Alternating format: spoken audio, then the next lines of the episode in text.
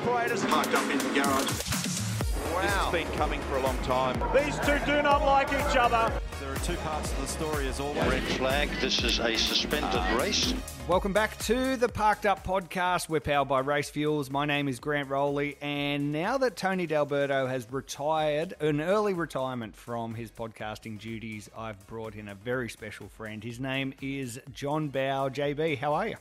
Yeah, I'm great. Thanks, Grant. Uh, yeah, thanks for asking me, mate. This is uh, this is another step forward in my technology life. You know that I've I've seemed to have become involved in over the last few years.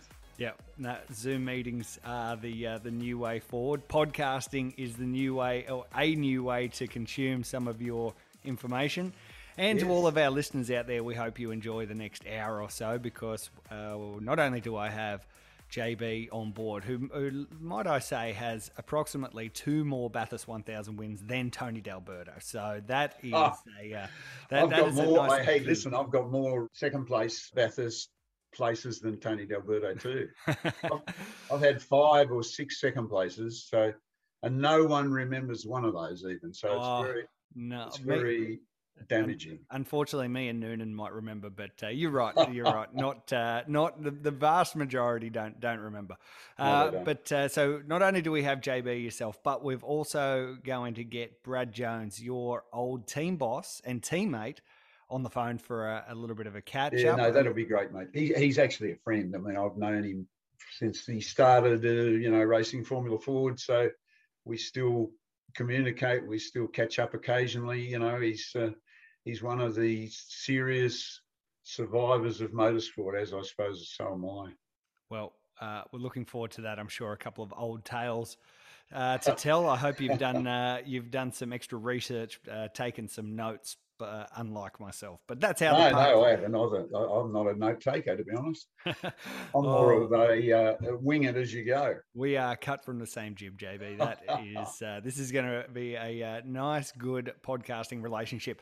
Uh, okay, so we had uh, the Perth Supercars round over the weekend. We've got lots of racing coming up as well. Formula One go to Miami. We had Indy cars on the weekend. There was plenty going on. Of course, you can listen to Mark Fogarty's Parked Up Plus, which came out on Monday, all of the latest breaking news. But one of the pieces of news that he didn't have, which I'm sure he's going to talk about real soon, is something that broke on Tuesday evening. The speedcafe.coms were the first to the punch.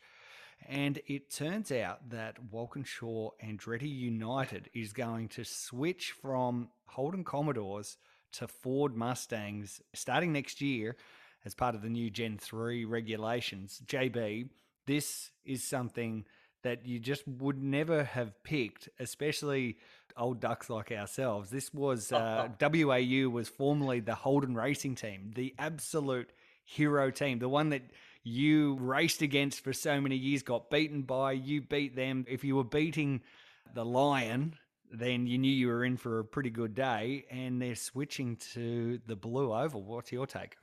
Well, it's you know, I mean, I feel it's bizarre. It's it's the hmm. way I feel about you know the demise of the car manufacturing industry in Australia as well. So, having spent all that time, I was racing for Dick Johnson when Holden Racing Team started.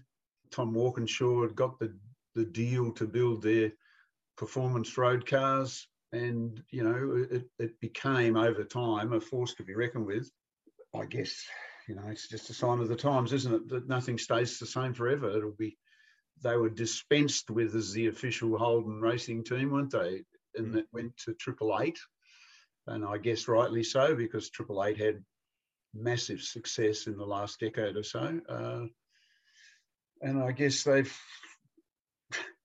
I don't know what to say, Grant. It's crazy. Yeah, it, is, it is. It just, you know, from my generation anyway, it's crazy. I don't think the, the current fans will care one way or the other, to be honest, um, because I don't think that it has the same significance that it used to have when the cars were coming down the production line as a, as a body shell and built into a racing car to nowadays when it's basically you you buy a chassis and or build a chassis and you hang panels on it. So it's it's quite it's very different than it used to be. So be that good or bad, it's not for me to judge. That's right. I think uh, what what you say there is right. Most of the fans of Walkinshaw might still be left over. There, there could be a bit of old guard left over from the old Holden Racing Team days, the the Mark Skaifes and the the uh, Tomas Mezeras even, or or oh Peter Brock. You know, I mean, of course, of course. Peter Brock did his last couple of years in in uh, supercars with the Holden Racing Team, so it was, you know, back in those days that was huge news because you know Brock was a Holden uh, pin-up boy, for want of a better term, and and he sort of fell out with them, and then he he was taken back into the fold. So that was that was big, big, big news. You know, Brocky finishing his career in a, in a Holden Racing Team car, but I don't. Uh, you know, hey. I watch watch now with interest the Holden Racing Team because I'm big fan of Chaz Mostert as a, as a driver and a bloke. So yeah, anyway, I, I, I don't know what to think. I don't think it has the same uh, impact that it would have had ten years ago. Though. No, oh no. Well, but look, ten years ago, what were 2012, and it was the Garth Tanders and James Courtney, and yeah, sure, at that point they weren't as successful as what we might have seen with uh, with Brock, with with Skaife, with Craig Lowndes in the late 90s, but uh, still very sig- significant, of course. Uh, you know, that team forever, or we thought forever, would be uh, intrinsically linked to Holden or to General Motors, and it felt like, you know, they would just slip into this new generation.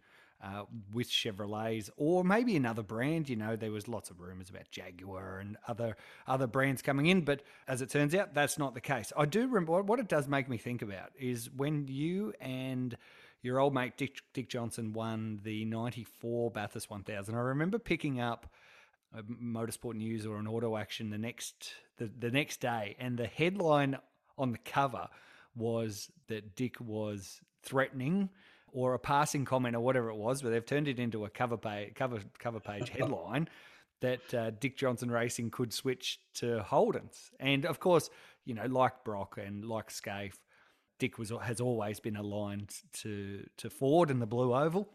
So you know, as fourteen year old my, myself reading this, I uh, almost fell off my chair and started crying. Of course, it never. Of course, oh, it never no. happened. Of course, it never happened. But um, oh. you know, the the uh, that that back then, you know, if Dick had switched to Holden because Ford weren't giving enough, uh, would have would have been huge. The, this news doesn't as, as impactful as the announcement was yesterday. I think the the entire or no sorry it wasn't an announcement let me say. It's not it's not going to be announced until friday. But i think in the fullness of time we'll probably become accustomed to this really quickly. Well i, I suspect this is how it played out. General motors obviously uh, are still interested in supercars and they uh, have a, a, some sort of an alignment with triple eight. I, uh, I suspect that uh, the Walkinshaw people went to General Motors. They've got a quite large tentacles, the, the Walkinshaw business, and and asked General Motors for some money, and General Motors said no. So mm. I suspect that's how it worked. So you know, I mean, the whole new Gen three thing is is brand new. So it, it's not even like you're going to throw engines away, are you? You're just going to start again with with fresh.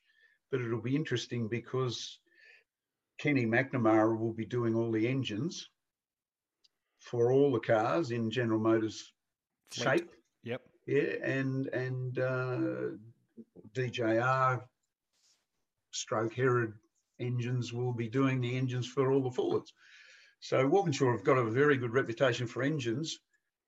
Um, so that that commercially probably makes quite an impact as well. So yeah, it's. I'd, I wish I was behind the scenes and knew the full story, but I, I suspect it comes down to money. Uh, I have absolutely no doubt, which most of the things in our world here in motorsport uh, yeah. tend, tend to come down to. Uh, of course, driven by passion, we do it for the love, don't we? Well, we do, yeah. I mean, I, I started racing as a kid and I still race and I, I race because I love it. But there was a period of time when, you know, I, I was paid to race and uh, and I thought, how lucky am I? I'm paid to do what I love. So, you know, things things change. You have your time in in that professional era, and when we have a motor industry which was, you know, in the nineties, Ford and Holden were huge sellers in this mm. country. Falcon and and Commodore, I mean. Yep. But we don't even have Holden anymore. I mean, I, that, I think that was even more bizarre than Walkinshaw switching to a racing a, a, a Mustang silhouette car. Yep. I, Holden just packed up their tents and disappeared. You know, yeah. it, it, I thought that was incredibly strange. Yeah. At least Ford have a presence here still, and and still, I would think uh, making a good quid out of it. Yeah. Yeah. Well, interesting. So, uh, yeah, General Motors obviously, uh, are, as as you'd said, are still interested in the sport. They're pushing the Chevrolet racing brand pretty hard, and I think we're going to see more of that as this year wears on, and you know we're not going to have, um, we're certainly not going to be seeing Holden's racing around unless you're watching uh, Super Two or the Mighty Touring Car Masters series, of course, JB. yes, but, exactly, mate. I mean, uh, we're, we're uh, we've become the flag wavers for Holden's, haven't we? You know, I, I, was I was at a Motorex at the weekend with Rare Spares, and we had my Touring Car Masters car there, and I went, there's a massive amount of interest in older racing cars. Mm. But that that period in the 70s was was a bit of a golden era for Ford and Holden too, wasn't it? You know, that was it was a Ford and Holden battle back then. Yeah, yeah. Well, that was really an era that had cemented the that great rivalry that we that we still continue uh, to see today. Um, okay, hey JB, we thank yeah. you so much for coming on. Parked up, real cool to uh, to have you on board. Uh, we're going to speak to uh, Brad Jones uh, really soon. Your old team boss. Um, yes. Um, but uh, before we get to that, of course, we had Perth Supercars over the weekend. I have no doubt that you were watching intently when you weren't at Motorex, but um, well, I'm sure I had to uh, come home and watch it at the end of the day. Right. Normally, I would watch it either live, being there, or I'd watch it live on on uh, Fox. But um, because of Motorex, and Motorex was a great show. Um, I watched it when I came home. So, and I, I, had a media block out, so I didn't even check on who'd won or anything. So, oh, very good. It was it was pretty interesting racing. There's there's one thing that the, you have to say, and I've said for many years, is that the standard of driving is incredibly high in in supercars, even yep. at the back of the field. When you see, you know, someone of Nick Percat's skill level starting on the back of the grid, it's it, it is very very high level stuff. It's it's like motor racing Olympics. Yep. And you know that track always throws up some interesting things. Oh yeah. Now a couple of uh, a couple of key interesting things. Both came out, out of that second race, Sunday's uh, first race. Some, actually, we should say some really good racing over the weekend as well. Nice bits of strategy for the lead of the race between the Shell V Power team and the the Red Bull Red Bull Ampol team. They uh, played different cards. It always seemed to work in Shane Van Gisbergen's favour, but he is the absolute flavour of the month, uh, flavour of the year, you might say. Uh, and it looks like he's destined for another uh, Supercars crown. But the two interesting points that have uh, brought a lot of commentary is the Scott Pye and Jack Le Brocq incident that we saw on the front straight early in that second race uh, and also the Cam Waters and Will Davison pass at that last corner, which uh, which saw Cam Waters cross the line first, but given a five second penalty post race, which gave Will Davison a race win, his first since 2016. Yeah, that's uh, bizarre, isn't it? Because he's always yeah. he's always been a front runner. I mean, I, I know him very well. He's he's probably and this could be argued, I guess, but he's probably the most dedicated, single-minded racing driver out there. He has no vision other than his motor racing, uh, and uh, you know, watching it, I, I thought his pass was one of the best passes I've ever seen. It was last minute. It took Cam by surprise. He wasn't expecting it because he would have covered it off a bit more if he had expected it. And then the fact that Cam went round the back of the clearly off off the track. So and he appeared in front again was was you know I thought he got off lightly with a five second penalty. Like in my day, you would have been driving through the pit lane. So I thought he was, you know, fairly well treated. But I, I see on a lot of social media there's a, quite a lot of opinion about, you know, he he sh- he should have won, and that's definitely wrong. He Yep. should have won. No, the officials absolutely made the right call there. Certainly ensuring that he wasn't going to win unless there was unless he was able to pull a five second gap. And I tell you, in that field, if he was able to pull a five second gap, then you can probably uh, he probably deserves to win despite the crime that he uh, that he that he did. But Yeah, um, it's uh, so uh, pretty cut and dry though, and it's a shame that there has been so much anti stewards uh, messaging that we have seen because Cam had turned in, and once they bumped doors, uh, Cam knew that the corner was gone, so he quickly ran around the outside. And uh, full credit to him for giving it a shot, but um, kind of against the spirit of how uh, how that corner goes. Yeah, well, Um, I mean, you know, track limits are track limits, and and and I've been reading a bit of stuff. I try not to take it too seriously, but there are people that I thought would have known better. You know, they they they they've been quoted as saying, you know, uh, a lot of other blokes were doing it, but other blokes weren't taking the lead of the race. So it, it there had to be a penalty. It was, you know, that that curbing and that corner has been like it for a long, long time, and it's always an issue. I think they should put a concrete fence up there, and then then if they run wide, they'll run into the fence. Yeah, uh, they won't be running wide very often, that's for sure. No, if that's they, right, If exactly. they do that. So- Hey, Yeah, that, that's- that that- corner, that corner reminds me of the 1995 Australian touring car round there, where you ended up facing backwards after uh, Tony Longhurst had given you a little bit of a shunt, and now this was right. That was off the the- start, though. Ah, no, no, it was off the last corner. You ended up in the bank on a sand trap on the inside. There was a sand trap on the inside of the corner, Oh, I don't know, mate. I and can't he, remember. he gave you he gave you a little bit of a a little bit of a touch up. And He loved uh, doing and- that. He loved doing that, Tony Longhurst. uh, and it was right in the heat of your uh, championship battle, or a championship battle that you ultimately won.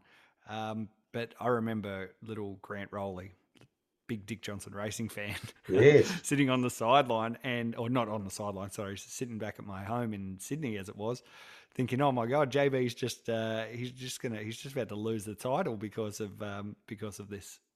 I, I can remember being, yeah, uh, uh, actually, Neil Crompton did it to me once on that corner as well. But um, and he's a good friend. so- but I, I can't remember the Tony Longhurst one. I, I can remember getting cleaned up off the start line there. I mean, when you've done a lot of races, I've done eleven hundred and twenty races or something. It's a lot of races. You, Oh yeah.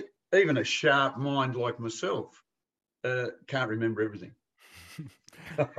Hey, we we uh, we don't need you to remember everything, but I do need you to remember a couple of key facts about your time with Brad Jones because Yes. we're uh, we're about to uh, get him on the line right now. You know what? Let's just bowl into it. We've got Brad Jones. He is with JB and myself, and you are listening to Parked Up, and of course, we are powered by Race Fuels.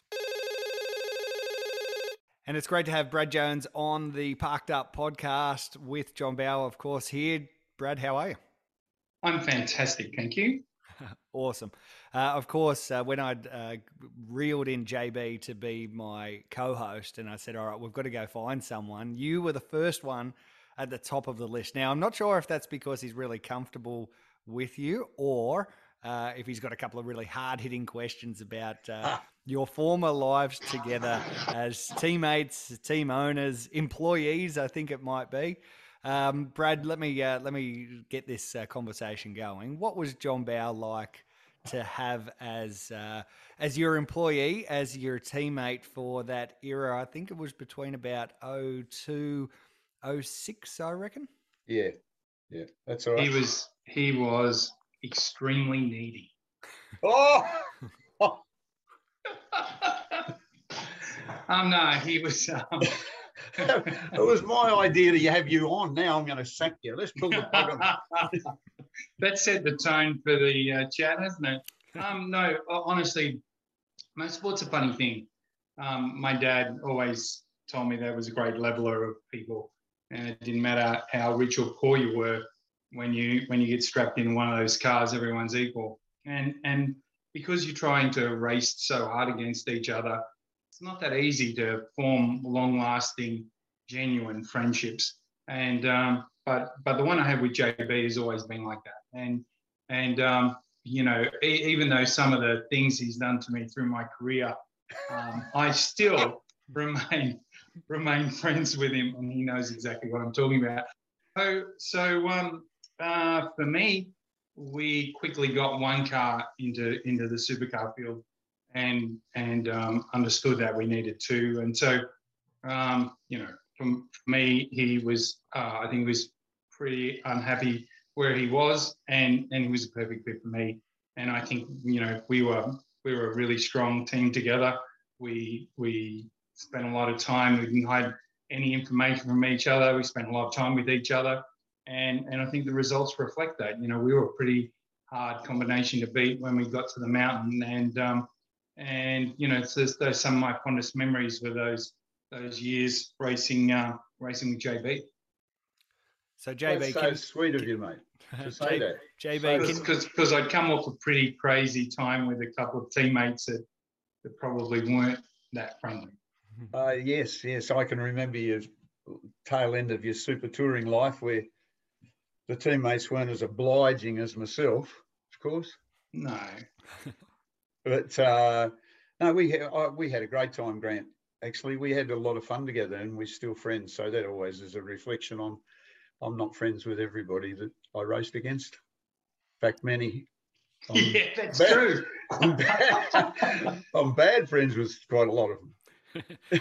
well, JB, let's uh, let's just wind the clock back a little bit. Can you tell us how the relationship started, or Brad, you might be able to tell us as well. Certainly from an outsider's point of view, and at the time, I um, I was only just on the cusp of coming into the industry as a as a journalist, so I was only getting all my information from what was happening on the TV or through those uh, dirty old magazines that I ended up going to work for. But um, the the uh, the first time we saw JB hanging out inside a BJR garage was at the end of the 2001 Bathurst 1000, where JB had, um, how do I say it, cracked the shits with uh, the teammate that he'd had for uh, putting a wobbling move on someone and kind of costing them a shot at um, a reasonable result. And he ended up in the BJR tent cheering on uh, young Bradley Jones trying to chase down uh, Mark Skaife at the end of that race.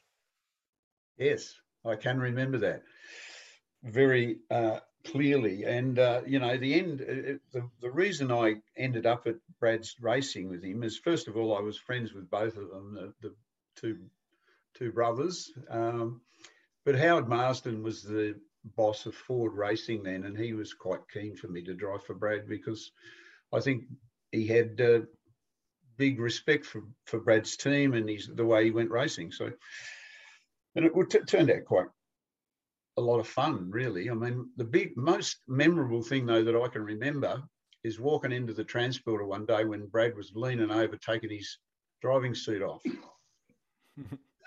oh dear. And that is that's still etched on my brain. Well, the thing is, it was my transporter, and the drivers got changed in there. So I figured that anyone that walked in, whatever they happen to see, that was that was their choice. You could have put a sign on the door, though. You know, at least I, Yeah. wouldn't, have, I, Yeah. I wouldn't have got such a shock. um, we we actually uh, did a deal in the Hard Rock Hard Rock Cafe at the Gold Coast on a napkin, pretty much. You know, and that's that's just a sign of the relationship we had. We shook hands and did a deal. And Howard had, um, you know, in those days, Geoff Polites had had Glenn Seton and Zero Zero, and Howard had Stone Brothers and us, and they were like those two looked after those two teams, and and um, Howard, you know, to JB's point, was really supportive of us, liked what he saw, and and tried really hard to um, to give us all the tools we needed to, to be one of the front running Ford teams. So Grant, just to, to if I can reminisce slightly, so we go to, we go do a little bit of testing, and then we go to the first round in 2002 at um, the Adelaide, the Clipsal race, and because it was a formerly BJR was a one car team, someone had to pre-qualify, and so Brad made me pre-qualify mm, at Mallala. Yes, at Mallala, which I was very distressed about. But he had done, to, to my defense, A, he was fast. B, he spent a lot of time at Gary Cooper's place, so he knew Mallala like the back of his hand. and and I had total confidence that he would he would make it through. JB's a worrywart, so so uh, I always knew that he'd get through, and and he did. Yeah, thank you, thank you. Hey, and you Sweet. guys enjoyed a great deal of success over those over those four or five years. You know, certainly uh, the 03 Bathurst 1000 springs to mind. I think it was 03, or maybe it was 02, sorry, 02, where uh, you guys had qualified um, very, very well. Was it front pole? row, mate? And we front should row, have right. should have won that race. You know, like should have, could have, would have. But we had a car and the team that could have won that race, and then it, it had a little component failure. So, but Brad, uh, this throttle is a, stuck open, JB. Was sorry, that the throttle? Was that the throttle sticking open? No, no, that was the rod end. You know, you you you and Russell. Oh man, that that car was seriously fast, fast wasn't it? Seriously fast. I don't think I've ever been up there with as fast a car compared no. to the other people. We blew an engine in the first practice session, and normally that's it. You're you're out. And then in the next one, I think um, we had an overheating problem or something, and and I, I went out in in either the second or the third session, and I just could not believe how fast it was. In fact, I passed Russell Ingall around the outside, um, and he was, you know, I'm sure Rusty didn't think many people would do that, uh, coming out of the chase, and then he drove into me, and and it damaged the car. But but honestly, that car was so fast it was scary. And then in the race, unfortunately, we had so many things going on. The rose joint didn't get changed on the top arm, and um, I got out of the car. Uh, we were leading. You you and, drove away from the field, mate. I mean, you you it was your. That's yeah. I I'd done a handful of laps, and I was literally shitting myself at the start of that race. I couldn't get out of the Portaloo, and then I finally get into the car. Do you remember? I finally get in the car. I get a crazy start. And I remember going up the hill and getting on the radio and saying to Phil Curtis, hey, you see that old guy in the white Aussie mail car, man, he can get that thing off the line. and Phil's like, just eyes ahead, eyes ahead. And, and what a lot of people don't know is when JB and I went across the top of the mountain in that on the back of the ute, you know, where you wave to the crowd, Fords weren't that popular in those days. And we got booed really yeah. massively booed all the way across. And I said to JB, you know what? If I'm leading the race on the first lap, I'm going to flip him the bird all the way across the top of the mountain. and and I got a really good start. I get up to turn two. I look in the mirror and I've got like two or three car lengths. And I think Steven Richards was next in the Kmart car, and then Skaife and Murphy.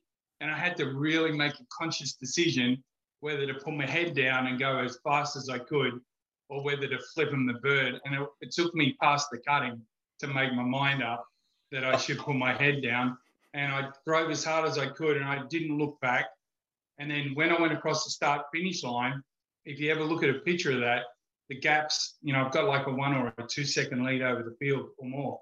Yeah, so there's a picture of just our car coming over the start finish line and there's nothing behind there's it. No, no one else. No, it was, yeah. it was a very, it was a terrific performance. And the car was good all day, except when it broke that rod end, which I happened to be in, and it did it at top speed at the chase. Yeah.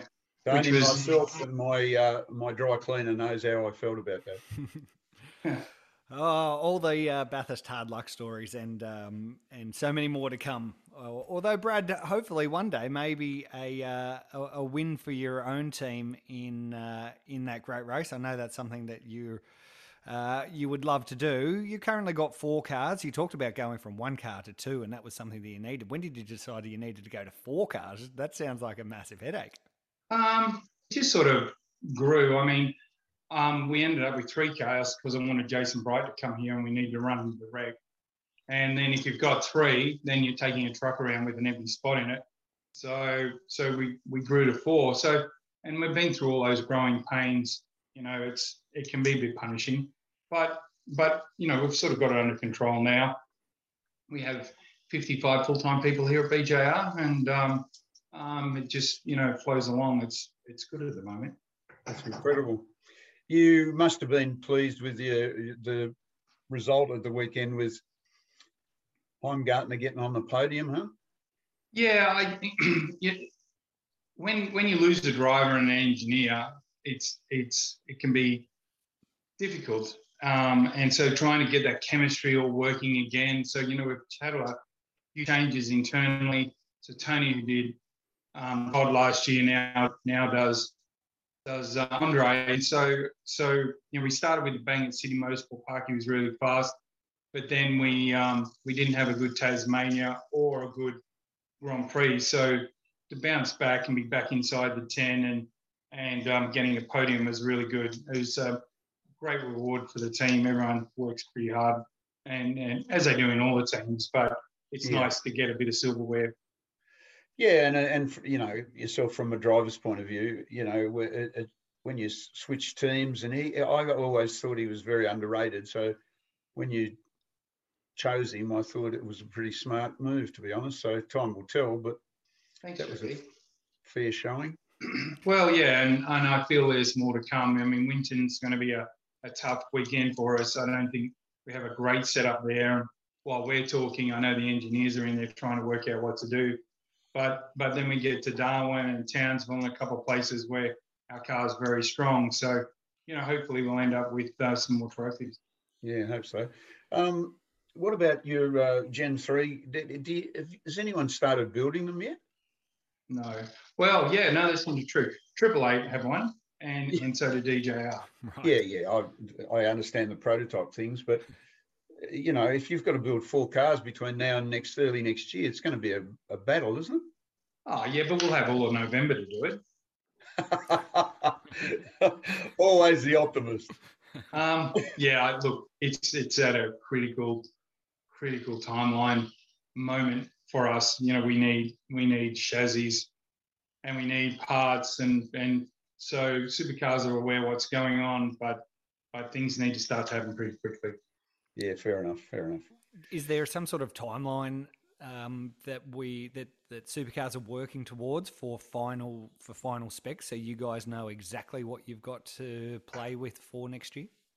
Yeah, it was about uh, six months ago. Right, of course. so so look, they're just going flat out. We we um, you know there's been changes to the car. I think I think there's a number of things on the car that are locked away.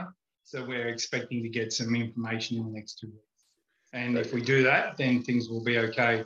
But if it's not forthcoming, then we're going to have problems. So just, um, do you make the chassis? Do you get drawings and you build them or do you have to buy them? Um, you can do either. We chose, because we were meant to start the beginning of this year, we chose to buy four Seppi cars to start with. Right. And then we're going to start manufacturing them. Um, we do all our own stuff currently. Yeah. So um, we will go back to doing our own stuff. It depends. I hear it's a very complex um, chassis. So, but I'm, I'm, I haven't seen one stripped down, so I don't really know. But the for us to do it. I've only seen pictures of it, but it looks very complex. Yes. Hmm. So, so the so the plan then for you, Brad, is to buy four Seppi cars, and then from then you'll uh, build your own? Yeah, we'll do our own front and rear clips, and then we'll, you know, ultimately, I would like, you know, we're a one-stop shop, so ultimately, I'd like to bring it back in-house, which is the intention. But we've got so many arms and bits, little bits to manufacture that I felt taking the chassis build, which will be, you know, first one will be six or eight weeks or three months, maybe. It'll be a long one. Um, better to take that out of the place to start with and just I know how hard it was when we had to do this with our current cars. So I needed to um, try and re- take a bit of pressure off the fabrication shop here at BJR. Mm. Mm. Very exciting. Well, it's exciting. exciting it new era to uh, to come. The cars uh, are going to look great. How are they going to race though? What's what's your take? We saw a couple of them having a little uh, TV dice, I guess you might say, down at uh, Symmons Plains, which was entertaining enough. I don't know how Jess Yates felt though being so close behind the uh, rear of another car in a simulated race. But uh, how do you think the uh, the entertainment factor is going to be impacted with with these new cars? It's hard to know. I, I, mean, I think the racing will be fine. You know, we've had lots of changes over the years to the category, and we've always ended up having, by and large, good racing. So I don't see how that will change. I mean, the cars are meant to have a bit less downforce and more horsepower. That won't be a bad thing. Um, is it going to be significantly different? Probably not so much. So I think I think we'll you know you have good races and you have bad races and it won't be any different. But the good thing is we're going to have current looking cars and they sound great and they they look the business. And I think that's a really important part going forward of what we need to stick with. Mm. Cool. Yeah, no, Perfect. I think it, they look. Uh, they I've only seen them, you know, when they've turned up to do demos and things. They look good though. They do look good. And it seems to me, being a bit of a downforce expert, I think that the current cars have got too much. You're a downforce expert, are you, JB? My word, I am, mate. uh, what they really need is a tyre that doesn't get heat affected on grip, and they need to run that on the front of the car because that will make a bigger difference about being able to race around someone than than pulling all the air off because you're still going to have the problem where you overheat the front tires. I think that's what I'm. That's, that's what. I'm, yeah, I, I find that interesting. You say that because I I didn't in my time I didn't think we had overheating front tires. No, but they that's a problem with the cars now, and they've got a little bit more downforce. But I mean, Dunlop can make anything. So so I feel at some point it's worth an experiment. You know, that, that if you can generate a tire that that is a little less heat affected, and you can run close to someone, and and 10 degrees doesn't make a difference to it, then you're going to be able to badger the back of them. You do that now, and you stay there for four or five laps, you're gone. Yeah, yeah but, but why wasn't that in in our time? Say then, why, why wasn't the tire heat affected so badly then? I mean, we always battled with rear tyre grip. Because a lot of the material that they had in the tyres when you and I were racing is carcinogenic and they're not allowed to put in tyres anymore. So what you see now is very okay. different to what you had back in the day. It's like a wet tyre. You used to have to scrub the skin off it and, and have it sitting there so it wasn't too slippery. Yeah. As soon as you put a wet tyre on a car now and get the get the skin off it, it starts to deteriorate. So it's got nothing in there to keep it rubberized. To hold it strong. Yeah, okay. Oh, that's a good answer. I, I should have called you about two years ago and asked that question. well, I mean, that's just my opinion. That's not based on on being an expert. That's that's. You know, often, I, you know, I mean, I, I of course, I, when I'm not at the track, I watch the, and, and I've heard the comments about, you know, overheated front tires and things. So I, I couldn't quite figure out why, but yeah. You know, if, if you look, it's an interest, tyres are such an important part of what we do. If you look back and think about Formula One, the best racing they had was when they had a tyre that didn't really suit the category. And so, the, you know, unfortunately at Brands Hatch, they all flew apart.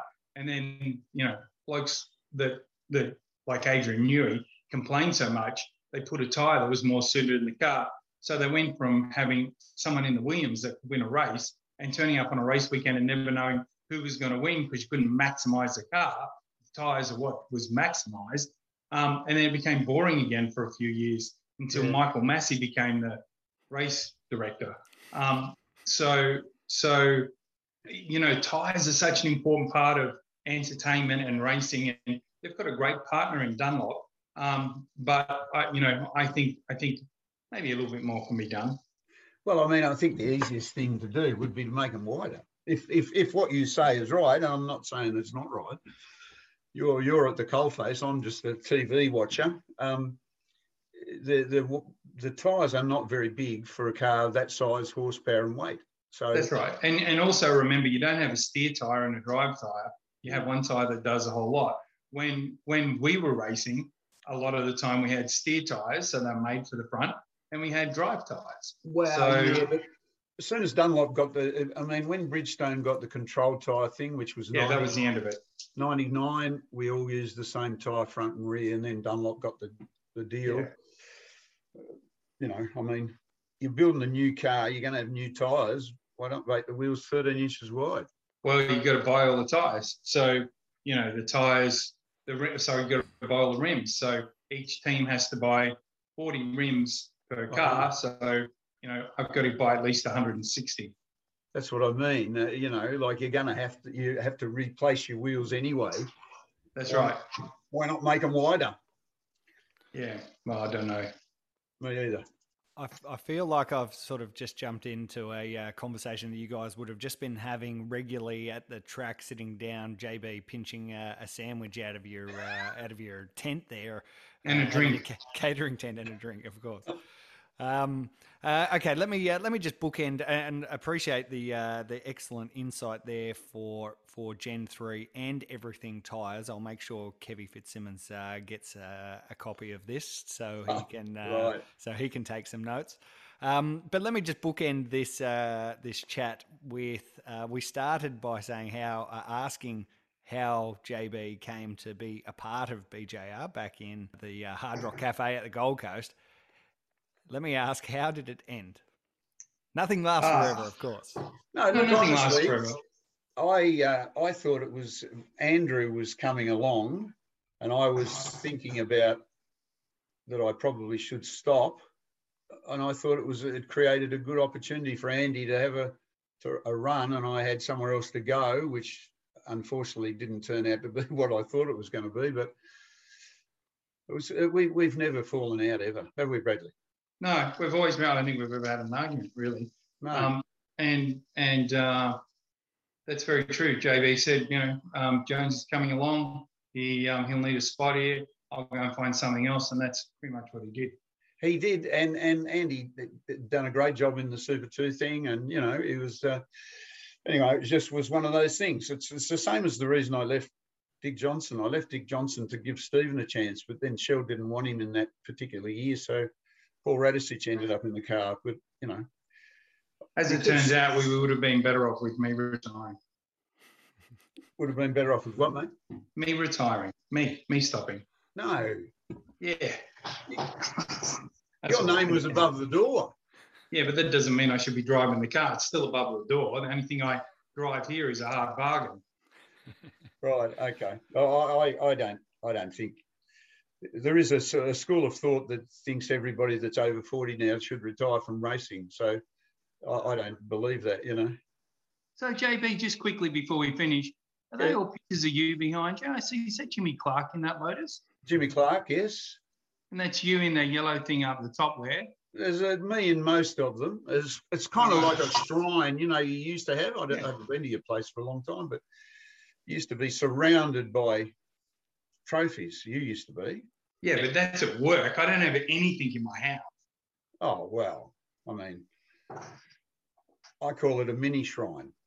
That- Are you see the, the? Can you see the poster behind me? Yes, I can at Hume Weir. Yeah. So I went to a I went to a car club night here in Albury, and that and not that poster, but one one of its brothers or sisters, I had on my wall as a kid when I was about eleven. And Okay. so I walked in, and they had all these big posters around the place. And so I um, I said to the guy, Rob Waldman, who I grew up with, "Hey Rob, I love that poster. Um, it was in mint condition. Where'd you get that from?" He goes, "Oh, the club's got them." So I said, "I really like that. I had that on my wall when I was a kid." So he said, "I've got another one here, but it's a bit, it's it's got a bit of a few marks on it." So he pulled it out, and I said, "Oh, great. Um, what's the deal with that?" And he said, "Well, let me see David West, who's a he, David's the president, and uh, see what we do." So Dave walks over, and I said, "Hey, I want this poster," and um, he said, "Oh, it's an auction night, so if you want to, like, you know, offer us something for it, or," and I said, "What?" Like all those used panels over there that you're selling tonight at auction of my cars, that that sort of thing. And he went, "Here, have the poster." I kind of knew where it was going to end. and there it is. But see, Jane, Kieran Harvey, Man, Sharp, Manicus. Yeah. you know, it's uh, a beauty. McEwen, Jim McEwen's still around, you know. Yeah, I know. I know. Yeah. Not many of the others are, but he's No. still pretty sharp too. I think. I believe so. Yeah, I haven't seen him for a long time, but it's like uh, I saw yesterday that John Goss just turned 80. One of Yeah. Tasmania's, you know, uh, You, do you reckon he still drives around in one of those John Goss special XPs? they're worth a quid now, you know. They're worth, I think there was one at Gray's auction. Uh, recently it was, you know, 80, 100 grand or something. Something ridiculous. Yeah, that is ridiculous. Anyway, Crazy. Oh, cool, boys. Well, thank you very much, Bradley, for uh, coming on. Thank We you. might get you to take a photo of that Hume We uh, poster so uh, some of our uh, listeners can uh, can can see what it's about, so they'll know Yeah, exactly what you're talking about. okay, I'll take a photo and I'll send it to you. awesome. Thanks for joining us on Parked Up. Uh, we'll see you at Winton in a couple of weeks' time. You will. Thanks for the chat, fellas. And we thank Brad Jones for coming on the Parked Up podcast. Of course, we're powered by Race Fuels. JB, that was cool to uh, catch up with Bradley. And um, there was a lot of chat on uh, tyres there, but not usually the tyre chat that you generally have, um, you know, post a race weekend or or whatever. That was there was some, you know, I guess pie in the sky sort of stuff. None of it can actually happen for 2023 Gen Well, it was, 3. a, it was a different, Grant, it was a different, it's something that I, I actually wanted to know. I suppose I could have rang him up sometime hey, share it. and asked him, but Share it with all of our listeners. It's fine. it, yeah, it just came into my head, and and it's an interesting. Uh, I mean, I'm sure it's correct. An interesting theory that the, you know, the front tires overheat in the current cars, and I can't see why they wouldn't overheat in the new cars. So, it'll be, you know, if that's the case, that's what stops passing opportunities, Hmm. not, Um, not the downforce. That's right. Well, uh, more passing, the uh, more passing, the better they might say. Although uh, I guess you were renowned for uh, not being very easy to pass. Do you think in your touring car masters career these days, do you consider yourself also quite difficult to pass? depends how I'm feeling at the time. Um, I, I'm I'm certainly quite capable of keeping cars behind me. Uh, I I race now more for fun, so I don't play quite as hardball, but I I'm capable of it. It depends on who who I'm racing with and what I think of them. Very good. And look, we do not want that to change. Um, hey, uh, earlier this, uh, just on the weekend just gone, while uh, the Perth uh, was hosting supercars, you were at MotorEx here in Melbourne with your good friends at Rare Spares. Uh, you got to meet lots of uh, meet lots of people. You show you said earlier you showed off your TCM car. Just for some of those who might not know, tell us what MotorEx is about. Well, MotorEx is a, it's essentially the last two years it's been on hold, but it's it's a, a car show for essentially custom cars.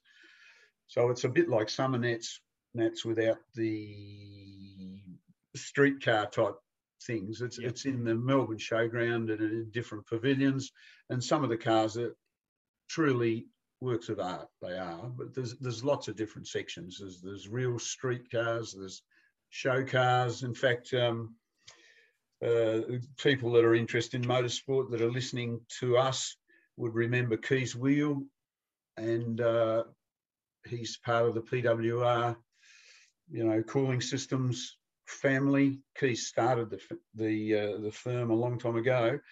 He had his show car. There was a, a a 34 Chev truck or something, coupe or some. I, I don't know what it was to be honest. I didn't see it because I couldn't get there, but uh, it was the most beautiful thing from photographs. So people that are into cars, there's all different sort of flavors of car people, and this was a show car event. And Rare Spares make a lot of things for Australian cars, so they have a, quite a presence there. I've been an ambassador for Rare Spares for 15 or 16 years now, so it's a long, long involvement. And I, I could honestly say, without them, three quarters of our Aussie cars that are on the road now wouldn't be on the road. They make the most amazing array of parts Mm. for restorations. So I met some great people, really good, fun car loving people. So it was good. Great. Okay, so out of all these cool cars that people have made, I guess mostly custom, Yeah. Um, what was uh, what was your pick of the bunch? Well, I'm my uh, what's the word? My favourite or, or my way of liking cars is more originality than custom. So there were cars there. That, there was a, for instance, a, an XY GT Falcon that a, a doctor had bought new, which was 1971, and deleted all the stripes on it.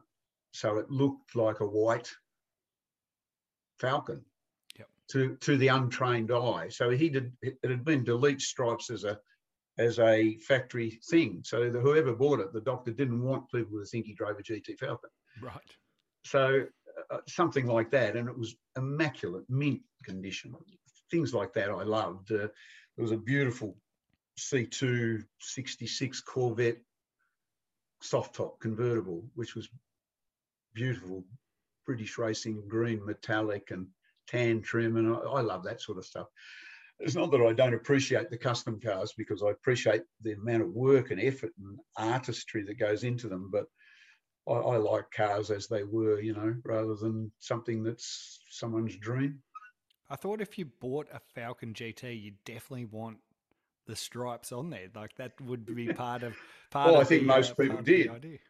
I've never seen one without the stripes, but this was, you know, it had a people have boards and quite a nice story to it, and it and it was ordered by a doctor in Kew, and he deleted the stripes, so it looked, you know, basically like a white Falcon sedan. You know, Right. to the to the trained eye, you could tell it had GT wheels and all that sort of stuff, but.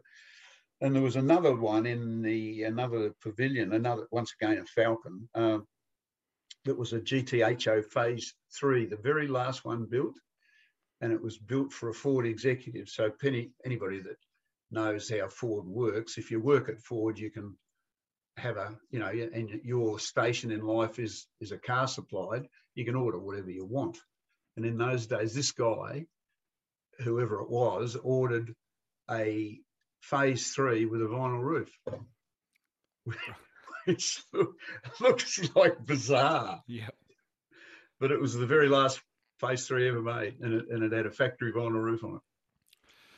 Cool. Well, nothing like being an original. That is uh, Uh, yes, the moral of that story. Yeah, absolutely, mate. Uh, Yeah, so we, we, we had a lot of uh, interest in our TCM car, and a lot of people are interested in TCM racing. So, which is good. Good for me. Good for the other guys in the category. Yep. Uh, hopefully, we can now. COVID's over, or not over, but it's we're getting back to some sort of normality. We can get some of the boys to get their cars out of the, the sheds and come and race them. Have you avoided that uh, filthy little virus that we've all been hiding from for the past couple of years? No, no, I've had it. Uh, yeah, I've had it. I, in fact, I hardly know anybody that hasn't had it. Mm. You haven't had it? Yeah, no, no, I had it. I think I had it. I couldn't get a rat to confirm that I had it, but I was laid up for a couple of days thinking this isn't how I usually feel. Yeah, I was a bit the same. It was like a bad, a bad cold, basically, bit of hmm. coughing, but it wasn't terrible. No, we have uh, we have survived. We have survived on uh, to fight another day. Uh, okay, so yeah. So look, next time we see you out on the track, we are at Sydney Motorsport Park for the next round of the Speed Series. Of course, you'll catch it all on Stan Sport. And you'll be in with Touring Car Masters. There's TCR there, S5000. Jesus, the uh, there's like seven or eight categories there. Have they got I enough think track, G- to- track time? GT you? are there, are they? Or, or Nah, no GT because it's the week. It's only two weeks after the Bathurst 1000. Oh, uh, sorry, cool. the Bathurst 12 hour. Yes, okay. So a uh, bit of a tight turnaround there for them to squeeze that in. But they've got uh, Porsche Michelin Sprint Challenge. I think Radicals are there as well. It's a uh, she's a pretty stacked old um, grid, and I think you've got. Uh, you've got some nighttime quali again on that Friday night. You might even have a bit of a twilight race on potentially on Saturday as well. I, I haven't uh, looked too closely at the schedule, but anyway, hey, back to back to Sydney Motorsport Park is. Um, uh, are you on for a winning uh, a, winning 2022 season? You're going to defend the crown. Well, I mean, I try to. It, it's it's not like if I win or I don't win doesn't change my life. Uh, but I love to go racing, you know, and and those cars are challenging to drive. um, they have a good following. So, in terms of giving your sponsors and partners some coverage, it's possible to do so. And, you know, I mean, if I can win, I win. Of course I do. But if I can't, I can't. Yeah. The main part of it is uh, I, I just love being there and driving. You know, that it's a good little car. Bendigo, Gary O'Brien built the car at Bendigo Retro Muscle Cars. It's six years ago, and he still looks after it with his little team. It's it's lovely little car. I, would love to build a new one, a, a, new. I'd like to build an XC coupe. You know those Cobras that. Yep. I'd love to build one of those. So if anyone's listening to this and they've got a few hundred thousand that they're not doing anything with, yep. Uh, they can own the car. I don't necessarily want to own it, but I'd just like like to build one because I love those cars. So yeah, it's sort of like the Moffat Bond era. Yes, that would be that would be really cool. That would yeah, that's what. I think. So you know, if you're out there and you've just won Tattslotto, give us a call. we can we can help you spend it. Slide into Parked Up's DMs and we'll uh, we'll link you up. Uh, yes. That is no no problem at all. Uh, that would be really cool to see an XC out uh, in in Touring Car Masters. Of course, it uh, remains wildly uh, popular uh, amongst the fans, and uh, always look forward to seeing seeing them out on track. I don't think you haven't got Stevie J, Stevie J to race against uh, for Sydney. I think he's um, he's not going to be. Uh, I don't think he's going to be there. Last time I spoke to him, just with because uh, a lot of a lot of focus on Jett Johnson now. with yes, his I realise that with his Trans Am deal, but I, I don't think he's I, I, sincerely hope between the last time I spoke to him and Sydney, which again is still uh, we, have got a lot of sleeps to go before we get to oh, yeah, round. Three, three, three weeks to go. But um, I hope he is. He's one of the best drivers out there, and and you know, I mean, I'm very fond of him as as I am his the rest of his family. Um, I spent a lot of time with Dick Johnson Racing, and you know, we are still friends. So and I love racing against Stevie J because he's he's a terrific driver, always has been. Yeah. So I hope he is going to be there. Um, that car is like, you know, next level. It's a work of art. Yep. Hey, imagine what you could do with the uh, with the right partner and an XC Falcon. You could uh, you could make a, uh, a piece of art yourself. Yes, you could. Yeah, absolutely. The biggest issue uh, in a lot of cases uh, is you got to find the body they're made out of proper cars.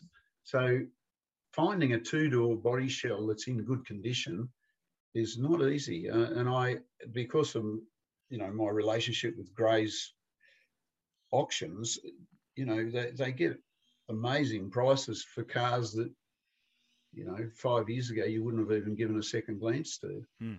So I don't think it's going to happen, Grant, but I'd love to do it. You know, it's one of it's one of those wish things.